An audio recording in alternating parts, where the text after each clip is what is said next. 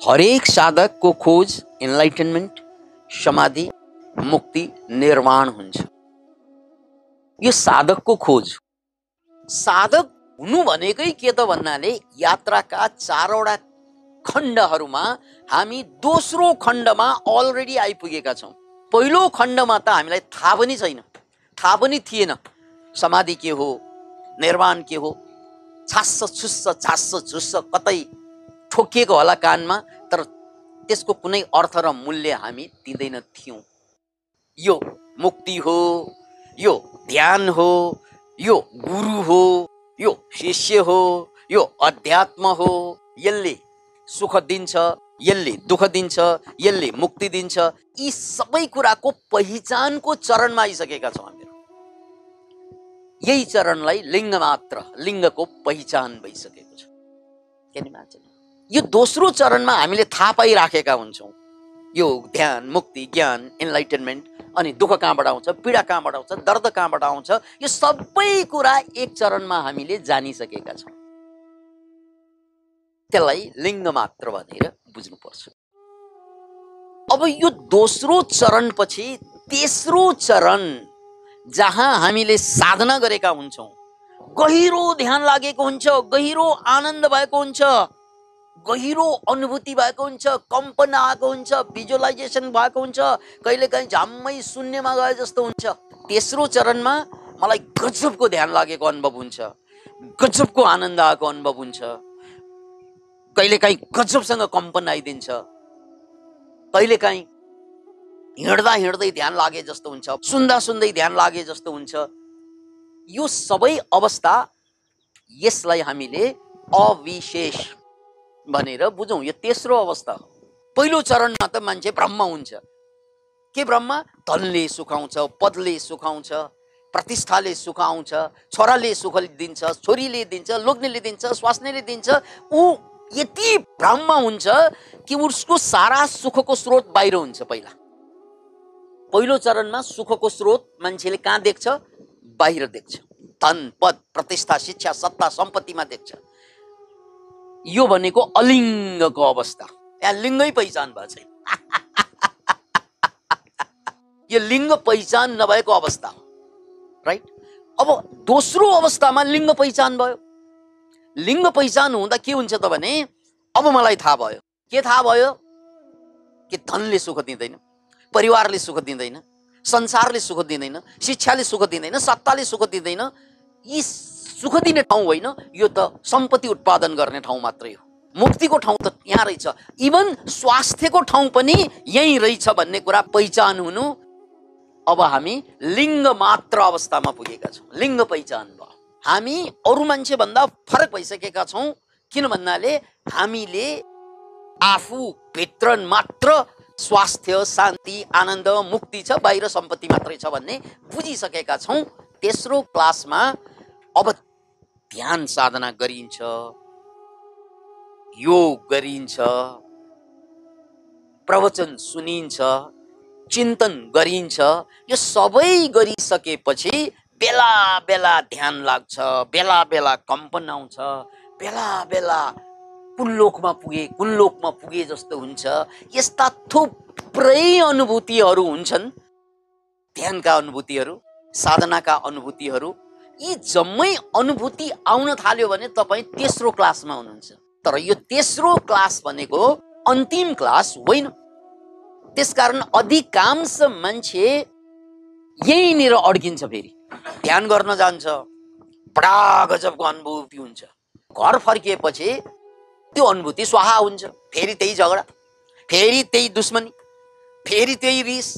फेरि मेरो जग्गा। फेरि मेरो इँटा। फेरि फेरि तेरो मेरो फेरि तेरो मेरो। ध्यान गर्यो महात्मा ध्यान छोड्यो पापात्मा। यो तेस्रो चरणको समस्या हो यो। यद्यपि हामी धेरै माथि पुग्यौँ तर दुर्भाग्य के त? यो ध्यान गरुन्जेल मात्रै महात्मा बन्छ यो तेस्रो चरणमा। त्यसैले यो तेस्रो चरणसम्म पुग्नु भनेको छोटो समयको लागि शुभ हो। छोटो समय भनेको पाँच छ वर्षदेखि बाह्र वर्षसम्मको लागि शुभ हो। बाह्र वर्ष सम्म पनि यही तेस्रै चरणमा मात्र पुग्यो भने यो सत्यानाश हो। किन सत्यानाश? किन भन्नाले यो चरण भनेको आँखा चिम्लिँदा ध्यान गर्दा मात्रै लाभ हुने। आँखा खोलेपछि त्यही पुरानो मान्छे फर्कने ब्याक टु मङ्गलमान मङ्गला देवी याद राख्नुहोस् यो back to Mangalman back to Mangala Devi. त्यहाँ पुग्नु यो स्वभाव हुन्छ। त्यसकारण यो चरणमा बाह्र वर्षसम्म म्याक्सिमम रहनु ठिक हो। तर कोही कोही साधक त बिस वर्षदेखि ध्यान गरिरहेको हुन्छ तिस वर्षदेखि गरिरहेको हुन्छ यही चरणमा हुन्छ त्यसकारण यो तेस्रो चरणको अविशेष यसलाई किन भनेको त भन्नाले यो विशेष कुरा भएकै छैन। यो शब्दबाट पनि बुझ्नुहोस् आध्यात्मिक दृष्टिकोणमा अध्यात्मको स्ट्यान्ड पोइन्टबाट हेर्दा यो तेस्रो अवस्था अविशेष हो किन भन्नाले यो विशेष कुरा अहिले पनि केही भएको छैन। तर संसारको पोइन्ट अफ भ्यूबाट फेरि विशेष कुरा हो यो। ठुलै कुरा भयो।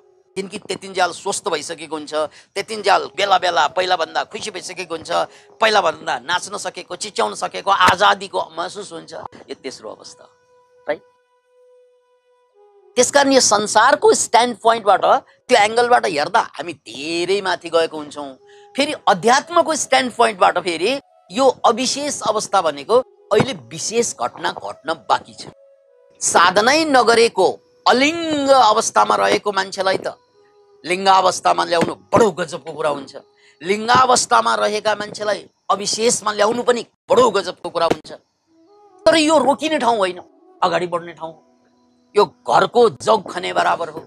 यो तेस्रो अवस्था भनेको त्यही हो मान्छे बिस वर्षदेखि ढुङ्गा ठुपारेर बसेको हुन्छ। तिस वर्षदेखि बालुवा ठुपारेर बसेको हुन्छ। चालिस वर्षदेखि जग खनेर बसेको हुन्छ। तर समाधि घट्दै घट्दैन घर बन्दै बन्दैन। ज्ञान प्राप्त भएकै होइन। जति ज्ञान छ बाहिरको पैँचो मात्रै भयो गुरुले दिनुभएको शास्त्रले दिनुभएको त्यो आफ्नो ज्ञान होइन फेरि। क्षणभरको लागि काम चल्यो। तर आफ्नो भित्रबाट विजडम पलाएन नलेज त भयो तर विजडम आएन। त्यसकारण यो अवस्था अविशेष अवस्था चौथो अवस्था भनेको विशेष अवस्था जहाँ तपाईँले गर्नुभएको साधनाको परिणाम त्यसलाई विद्याचरण सम्पन्न हुनु भनिन्छ। केले? विद्याचरण सम्पन्न हुनु। जो विद्या प्राप्त भयो त्यो अब आचरणमा आउनु पर्यो। जो विद्या प्राप्त भयो त्यो आचरणमा देखा पर्नु पर्यो। विशेष अवस्था भनेको परिणाम आउने अवस्था। जस्तै ध्यान लाग्यो साधना लाग्यो आदि इत्यादि। तर एउटा कालखण्डमा यो साधना समाधिमा परिणत हुनुपर्छ। यो साधना रूपान्तरणमा परिणत हुनुपर्छ।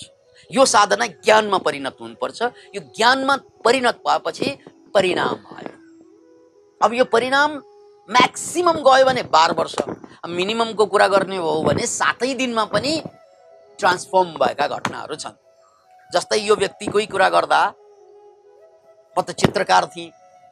ध्यान गरेको जम्मा एक महिना जनकपुरमा। त्यो एक महिनापछि समाधि घटेपछि म चित्रकारको जीवनमा फर्कनै सकेन। किनकि ट्रान्सफर्मेसन भनेकै त्यही हो कि तपाईँलाई ट्रान्सफर्म भएपछि तपाईँ पुरानो कमजोर क्षीणहीन जिन्दगीमा फर्कनै सक्दैन। त्योभन्दा विराट कुरा पाइसकेपछि सानो सानो कुरामा फर्कनै सक्दैन। याद राख्नुहोस् समाधि भनेको त्यही होइन टोटली ट्रान्सफर्मेसन जसरी एउटा बिउको समाधि के हो? एउटा बिउ जब माटोमा धस्किन्छ नि अनि फेरि चाहिँ बाहिर निस्कँदा बिउ नै भएर निस्क्यो भने त्यसको कुनै अर्थ हुँदैन। बिउ माटोमा धस्किसकेपछि अब ऊ फल भएर निस्कनु पर्छ फुल भएर निस्कनु पर्छ काठ भएर निस्कनु पर्छ त्यो ट्रान्सफर्मेसन यो should not be same again अब चालिस वर्षदेखि ध्यान गरिरहेको छु। अहिले पनि म त्यही अवस्थामा छु तेस्रो अवस्थामा छु भने यो बिउ सट्न थाल्छ। त्यसकारण बिउ को रूपान्तरण बिउको समाधि बिउको इन्लाइटनमेन्ट के हो त भन्नाले बिउ फुल बन्नु इन्लाइटनमेन्ट बिउ फल बन्नु इन्लाइटनमेन्ट बिउ पात हुनु इन्लाइटनमेन्ट हो ट्रान्सफर्मेसन बिउ काठ बन्नु इन्लाइटनमेन्ट हो त्यसकारण बिउ बिउ नै रहनु हुँदैन परिणाम विशेष हुनु पर्यो अविशेष होइन विशेष हुनु पर्यो यो चौथो अवस्थामा विशेष भइदिन्छ त्यसपछि अहिले तपाईँभित्र अन्जान रूपमा रहेको ईश्वर भगवान् या गुरु या ज्ञान त्यो प्रकट भइदियो। या देवी सर्वभूतेषु शक्ति रूपेण संस्थिता। नमस्तस्यै नमस्तस्यै नमः नमः। हरेक भित्र ईश्वर विराजमान छ। त्यो अहिले हामी इन्सान हौँ। जब साधनाको चौथो लेभलमा पुग्छौँ यो इन्सान ईश्वरको रूपमा ट्रान्सलेट भइदिन्छ? यो बिउ फुलको रूपमा ट्रान्सलेट भइदिन्छ फलको रूपमा ट्रान्सलेट भइदिन्छ। यो ढुङ्गा सुन्दर मूर्तिको रूपमा ट्रान्सलेट भइदिन्छ। द्याट इज ट्रान्सफर्मेसन त्यसैलाई पतञ्जलीले विशेष भनिएको छ। त्यसकारण हामी पहिलो चरणमा नै छैनौँ भने पहिलोमा आउने पहिलोमा छौँ भने दोस्रोमा जाने दोस्रोमा छौँ भने तेस्रोमा आउने र तेस्रोमा छौँ भने अब चौथोको लागि तयारी गर्ने। तेस्रोमा छौँ भने अब चौथोलाई के केले रोकिरहेको छ? अब मलाई अझै साधनामा गहिरो जानको लागि के के चिजले रुकावट छ त्यसलाई छोड्दै जाने। अनि त्यसपछि बाधा हटेपछि जे बाँकी रहन्छ वातावरण बन्छ र त्यो वातावरणले तपाईँलाई ट्रान्सफर्मेसन याद राख्नुहोस् जबसम्म वातावरण बन्दैन त्यसकारण हामीले the Gauba three six nine environments भन्ने फर्मुला किन दियौँ भने इन्भाइरोमेन्ट बनेन भने वातावरण बनेन भने के हुन्छ त भने वातावरण बनेन भने अन्डा चल्ला बन्दैन। अन्डा चल्ला बन्नलाई वातावरण चाहिन्छ राइट तपाईँले अन्डा त बनाउनु भयो ठुलो उपलब्धि भयो। तर त्यसले वातावरण पाएन छोप्ने काम गरिएन भने सुरक्षित राख्न सकेन भने सर्पले आएर खाइदिन्छ। त्यसकारण अब यो अवस्थामा पुगेपछि वातावरण निर्माण गर्ने काम अझै exams.